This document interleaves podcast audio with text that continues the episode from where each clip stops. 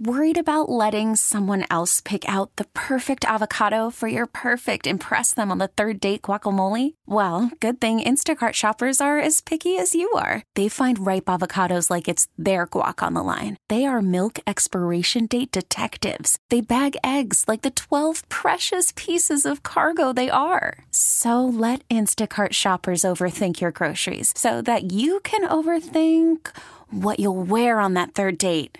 Download the Instacart app to get free delivery on your first three orders while supplies last. Minimum $10 per order, additional term supply. Uh, Kirk, first of all, is there a winter weather advisory still in effect?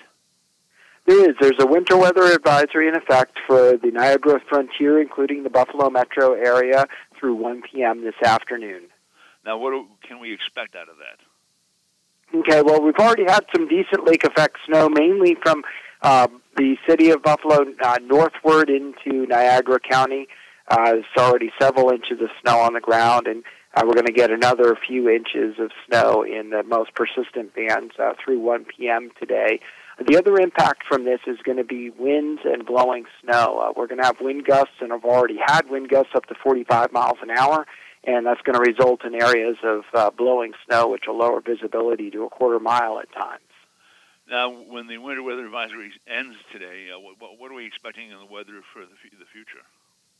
Yes, well, uh, it's not going to be perfect this afternoon. The uh, snow will still be some light snow ongoing this afternoon, and uh, uh, there'll also be areas of blowing snow. But conditions are going to gradually improve during the afternoon hours into this evening. By this evening, the lake effect snow should be done, and the winds will drop off, which will also cause the snow to drop, uh, blowing snow to diminish.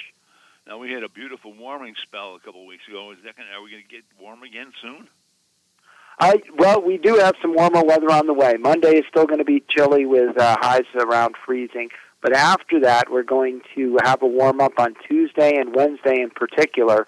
Uh, Wednesday, we're looking at highs uh, going to probably approach 50 degrees in Buffalo. So, for those of you that don't like to uh, shovel snow, it, it is going to melt away uh, soon enough.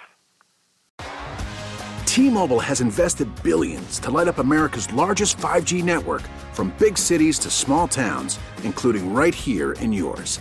And great coverage is just the beginning. Right now, families and small businesses can save up to 20% versus AT&T and Verizon when they switch. Visit your local T-Mobile store today.